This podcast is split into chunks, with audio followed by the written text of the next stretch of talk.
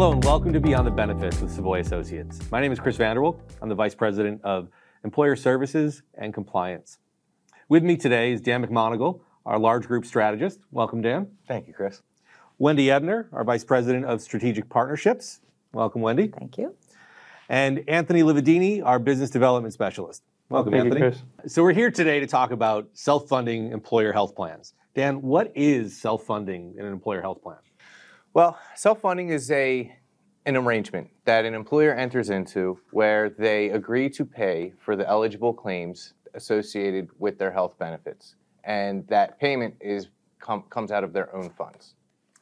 Wendy, has this been around for a while? Is this new for employers? Absolutely not. So self-funded arguably is around longer than it's- it's fully insured. So self-funded has uh, stood the test of time. Most large employers in the nation are self-funded, and we're only now starting to see that come down under 100 lives in different variations. Also with something we'll be talking about today called level funded. So new emergence in the down market for sure. So, Anthony, how, how does this differ from insurance for employers? So, uh, for a traditional fully insured plan, the carrier is assuming all of the risk um, in exchange for paying the claims, whereas uh, self-insured, the employer is taking on all the risk and paying claims as they're incurred. So we've got risk shifting, we've got cash flow. There's a number of things that we're we need to work through to think how this works for employers. Dan, what are the mechanics of these plans? How do you manage that risk and the cash flow? Well, I like to look at it from two perspectives. Uh, first, the employee's perspective, and then the employer's perspective. From the employee's perspective, a self-funded plan functions exactly like a fully insured plan. They have cost sharing associated with uh, benefits, and once they utilize those benefits, they pay their, um, you know, their their equal cost share. Now, from an employer's perspective, uh, it's the way that the premium is different from fully insured, and in a fully insured arrangement, a premium is all fixed. It's one monthly fixed cost. With the f- self-funded arrangement, you have essentially two different buckets. You have your fully or your fixed costs and you have your variable costs. Now, your variable costs are your claims fund. So that is the claims that are in, incurred by the plan or by your employees each and every month, and you pay those as they come in. The fixed cost, you have essentially two buckets there. You have your administrative fees, and then you also have your stop loss fees. And the stop loss is what really allows the self-funded plan to work because it provides catastrophic protection from, for the employer um, from the entire group or any one individual of that group. So you mentioned employees. It looks basically the same. So they get a, an ID card that has copays, co-insurance, deductibles, like they would on a fully insured plan. Exactly right, Chris. And safe to say, there's a, a lot of employees covered under self-funded plans today. Well, actually, most of the employees in America are covered by a self-funded plan. And that's because large employers are almost exclusively self-funded, like Wendy Exactly mentioned. Right. All right, Anthony. Dan talked a little bit about variability with claims coming in on a self-funded plan.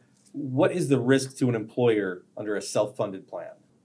So, with a self-funded plan, uh, the, the risk is really all on the employer at the end of the day. Uh, there's a lot more predictability with a level-funded plan. Um, on the self-insured side of things, you can have a large claim and have to pay that claim out within a month's time. So the cash flow could be um, could really be a concern. Whereas with the level-funded side of things, it's broken out within a 12-month span.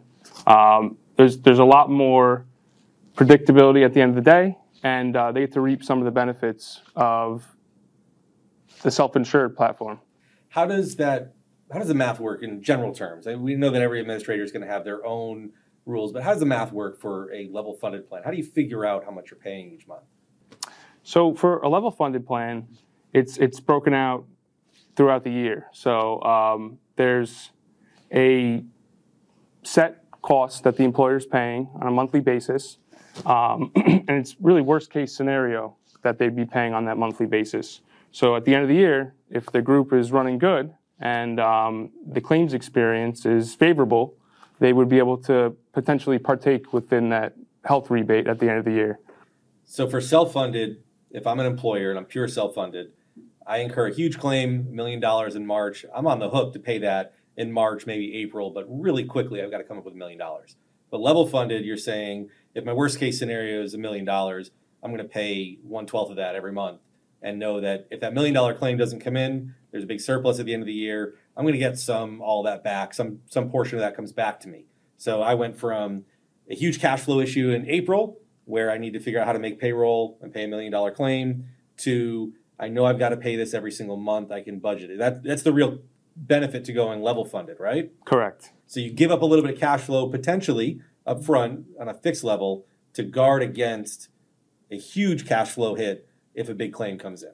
Right, right. And, you know, if you're familiar with um, self insurance, you know that we often see an illustration that shows max liability. And what level funded does, it attempts to take that max liability, Chris, and divides it by 12 months to come up with a fully insured looking like rate when in fact it is just a divisor of the max liability. So I'm a big car guy. Uh, I think everybody who knows me knows that. Uh, this is a shock absorber. Uh, on, on a car, and we're going to go way off the rails here. On a car, the spring's going to make sure the suspension never fully collapses, but the shock absorber is what keeps the trunk from bouncing up and down as you go down the highway. This is that that shock absorber. Your stop loss, as you mentioned, is going to stop the plan from collapsing. The employer is going to pay that million dollars out over the course of the year, but level funding is their shock absorber to slow down the rate at which they have to pay that if they take that hit, if they hit that pothole in the beginning of the year. All right, Wendy. So we, we learned about stop loss. We learned about paying claims as they're incurred. We talked about fixed costs and variable costs. It seems like it's all pretty straightforward. Is it the same with every administrator? No, absolutely not. Um, so I'll start by saying, like with straight self funding, we're not going to talk about level funded in the statement. Um, it's custom, and that's why they're not ever the same. Um, you have the ability to set different stop loss limits. You have the ability to set different contract basis. And what a contract basis is, is incurred claims versus paid claims. So if I'm to be in a plan and I know that next year I'm going to leave that plan, I need to have run out protection, which means the last day of coverage, the claim hasn't been sent to the carrier yet, right? So that's an incurred claim, but not yet paid. So where some variance totally exists and price follows that variance is when you have either a 1212 contract or a 1224. So totally different on the self-funded side, different networks, different access fees. So if you're buying the cheapest, you might not be buying enough. Absolutely, and we've seen that quite a bit. Um, on the level-funded side, the concept of protection, as was prior described, is pretty constant. You're paying a 12-month thing, but where the variance exists is in the lack of benefits. So you see some carriers strip mandates out. You see some carriers say yes to autism, yes to infertility, or no. So you have to look closely at the contract and take a look at benefits. Secondly, you really need to be sure that you have um, a carrier that fits the tolerance for transparency because frankly some of the carriers will want individual medical questionnaires filled out on level funded down to a certain size and that can be a little invasive um, when you're a big self-funded group, that all is kept very nicely through claims reports, which are better packaged and anonymous. So underwriting guidelines, effective dates, benefits, this is where the level funded market differs. And then of course, what does the carrier do with that surplus refund? At the end of the year, if you're due, and is that coming back to the employer in the form of cash? Is it coming back in the form of a claims credit or an admin credit? So a lot of wild variance in the level How much market. is coming back is a variable too, isn't Correct. it? Correct. It's generally 50% surplus refund, but we've seen some carriers be willing to give you 100% surplus refund in exchange for paying a higher fixed cost month over month. So pay me now or pay me later uh, is, is really the, the, the, motto everywhere. Yeah, that's it. Now, you mentioned uh, taking mandates out of the plans. Mm-hmm. Uh, how does that work? I thought insurance mandates had to be in the plan. Yeah, so self-funded is not uh, not regulated to the degree that fully insured is. So if a state regulates a mandate, I, I could use New Jersey as large group infertility, three, four rounds of in vitro. Um, self-funded doesn't need to abide by that. So the beauty of self-funded is often if you work with a carrier, and the larger the group, the more likely the yes to this.